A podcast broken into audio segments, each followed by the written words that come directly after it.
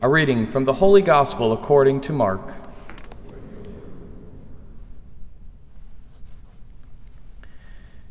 Jesus departed from there and came to his native place, accompanied by his disciples. When the Sabbath came, he began to teach in the synagogue, and many who heard him were astonished. They said, Where did this man get all this? What kind of wisdom has been given him? What mighty deeds are wrought in, by his hands? Is he not the carpenter, the son of Mary, and the brother of James and Joseph, and Judas and Simon? And are not his sisters here with us? And they took offense at him. Jesus said to them, A prophet is not without honor except in his native place and among his own kin and in his own house. So he was not able to perform any mighty deed there, apart from curing a few sick people by laying his hands on them. He was amazed at their lack of faith.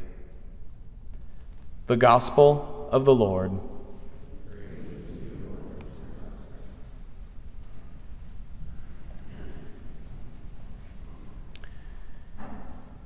You silly Catholics. You're an odd bunch, aren't you?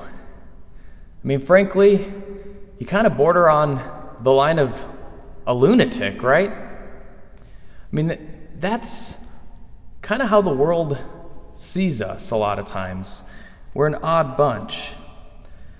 That's certainly how, in our gospel, in Jesus' native place among his family, friends, and relatives, that they view him, right?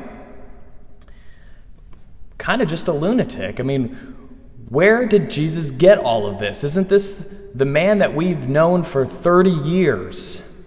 Just the carpenter, Mary's son, his relatives here among us. What's happened to him? I mean, he, he seems like he's lost his mind. In our first readings, we're given courage to kind of endure this type of thoughts that, that might happen to each one of us. We're told to endure our trials, that no bitter root might spring up and cause us trouble. Because the reality is, we, we do look odd. I mean, right? If we tell people that we're assembled here today because we are going to receive God in the flesh in the Holy Eucharist, we're going to eat his body and drink his blood. That seems like lunacy, right? That's, that's not normal. But okay, you know, our, our beloved Protestant brothers and sisters have, you know, this, the symbolism of that, so maybe, okay, they let that pass. And then today we then up the ante, right?